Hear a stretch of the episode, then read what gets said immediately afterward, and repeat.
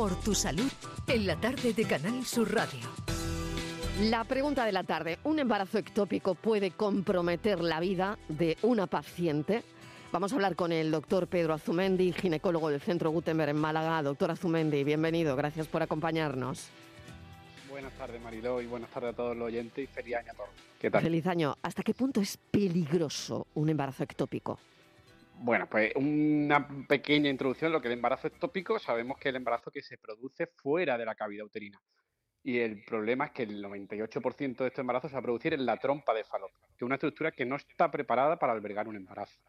Entonces, evidentemente, si la tengo que responder a tu pregunta es que sí puede comprometer la vida de una paciente, ya que si no se diagnostica a tiempo y no se trata a tiempo y el embarazo evoluciona, pues puede llegar a romper la trompa y esto produce lo que llamamos una hemorragia interna a la cavidad pélvica. Y si no se trata a tiempo, como hemos dicho, sí que puede ser una causa muy grave, es una de las, digamos, emergencias, urgencias obstétricas relacionadas con el embarazo que más nos preocupan a los ginecólogos.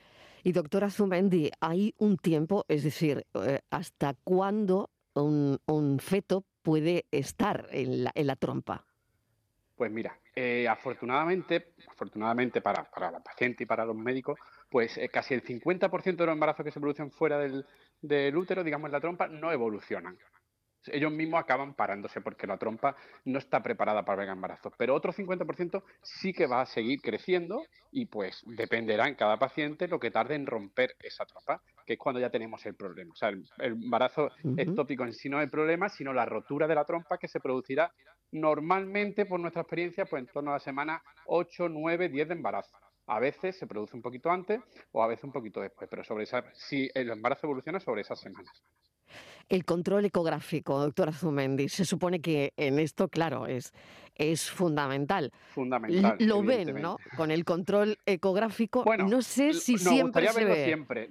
pero no, siempre. se ve, ¿no? Pero no siempre se ve. Lo que sí hemos conseguido con el aumento de la, de la calidad de nuestro ecógrafo y nuestro entrenamiento es que veamos más, los veamos antes y evitemos más complicaciones. Eso sí nos ha permitido bajar mucho la tasa de complicaciones y, por supuesto, de mortalidad que hace bastante años, cuando los equipos eran peores y la calidad eran peores, pues evidentemente, como podía entender, se diagnosticaban todavía menos y más tarde. Entonces eso hacía que fuese, que había todavía más complicaciones y más tasa de mortalidad, que hoy en día sí que la hemos bajado a pesar de que ha aumentado la incidencia de embarazos ectópicos por diversos factores.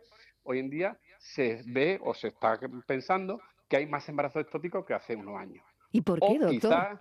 eso te iba a preguntar, responder, claro, claro, ¿por respondiendo a tu primera pregunta, es que diagnosticamos más. Claro, claro, porque al tener mejor, mejor ecógrafo, verlo antes, también vemos más que antes pasaban desapercibidos, pues antes a lo mejor se paraban en la semana 7 u 8, la paciente tenía una pequeña molestia, no consultaba y ese embarazo ectópico no se diagnosticaba. Era lo que llamamos un aborto tubárico. Pero hoy en día, entre que tenemos los equipos, la paciente suele acceder antes a los servicios de urgencia ante cualquier dolor, manchado o cualquier signo, pues diagnosticamos más. Y en el por qué hay más ahora, pues como te he dicho, no está muy claro si es que realmente diagnosticamos más o como han aumentado los factores de riesgo, como el aumento de la edad materna, el aumento del tabaquismo, otros factores de riesgo que también pueden hacer que se estén produciendo más embarazos ectópicos que hace unos años. Bueno, qué interesante. Mm, la verdad es que eh, todo esto, ¿no? Y, pensar que se producen más que hace unos años, ¿no? Y por lo que usted dice, probablemente será que se detectan también más embarazos ectópicos. Sí, también, también está un poquito en controversia si las técnicas de reproducción asistida aumentan esta tasa de embarazo ectópico.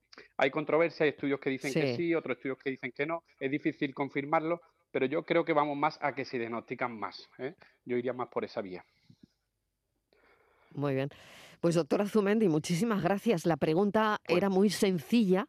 Si un embarazo ectópico puede comprometer la vida de la paciente, la respuesta es sí, sí puede comprometer la vida por hemorragia interna, claro. Efectivamente, sobre todo si no se diagnostica a tiempo y no se trata a tiempo, ¿vale? bueno, pues ahí para tampoco asustar a la paciente embarazada. Claro, claro, la importancia, claro, claro, la importancia del control ecográfico, ¿no? En las primeras semanas. Afortunadamente, hoy en día, pues tenemos un buen acceso a los servicios de urgencia en nuestro entorno que nos permite pues, diagnosticarlo antes de que se complique mucho. Aún así, por, desafortunadamente, algunos seguimos viendo. Doctora Zumendi, muchísimas gracias por haber contestado hoy nuestra pregunta, ginecólogo del Centro Gutenberg en Málaga. Gracias, un saludo. Un saludo. Bueno, lo dejamos aquí. Em, gracias por habernos acompañado. Pido disculpas por, por esta voz nasal y este, y este catarro, pero bueno, creo que represento a parte de la población que está en la misma situación que yo. Muchísimas gracias, un saludo y mañana seguimos contándoles la vida. Adiós. La tarde de Canal Sur Radio con Mariló Maldonado.